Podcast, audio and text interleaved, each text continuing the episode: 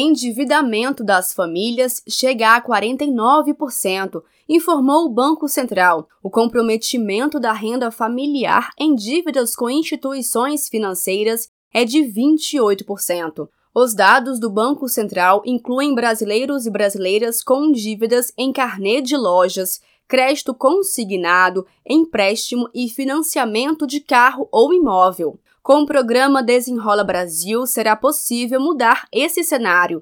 O governo Lula vai ajudar famílias brasileiras na renegociação de dívidas de pessoas com renda de até dois salários mínimos. O programa vai criar um fundo garantidor de até 20 bilhões de reais para possibilitar a renegociação das dívidas. O secretário do Tesouro Nacional, Rogério Seron, informou nesta segunda-feira, 27 de fevereiro, que o programa está na fase final de preparação dos atos normativos. Lula afirmou nesta terça-feira, 28 de fevereiro, que o programa Desenrola Brasil está pronto e vai sair do papel. Ou seja, nós temos hoje 51 milhões de pessoas que devem entre zero e dois salários mínimos, o equivalente a 50 bilhões de reais. Essas pessoas às vezes devem 100 reais, 200 reais, 300 reais, e essas pessoas estão penduradas no Serasa, não pode comprar mais nada, não pode ter mais crédito. Nós vamos ter que dar um jeito de resolver isso.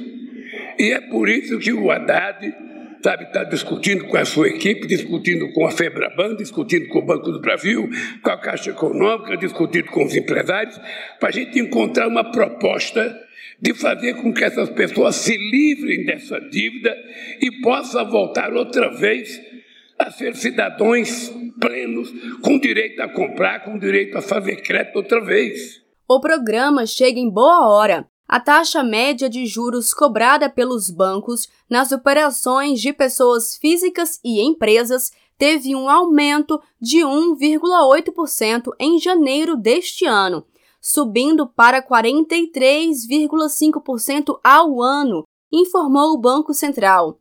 Outras taxas também são alarmantes. No cheque especial de pessoas físicas, a taxa está em 132% ao ano, já a taxa média de juros cobrada pelos bancos nas operações com cartão de crédito está em 411,5%. De Brasília, Thaisa Vitória.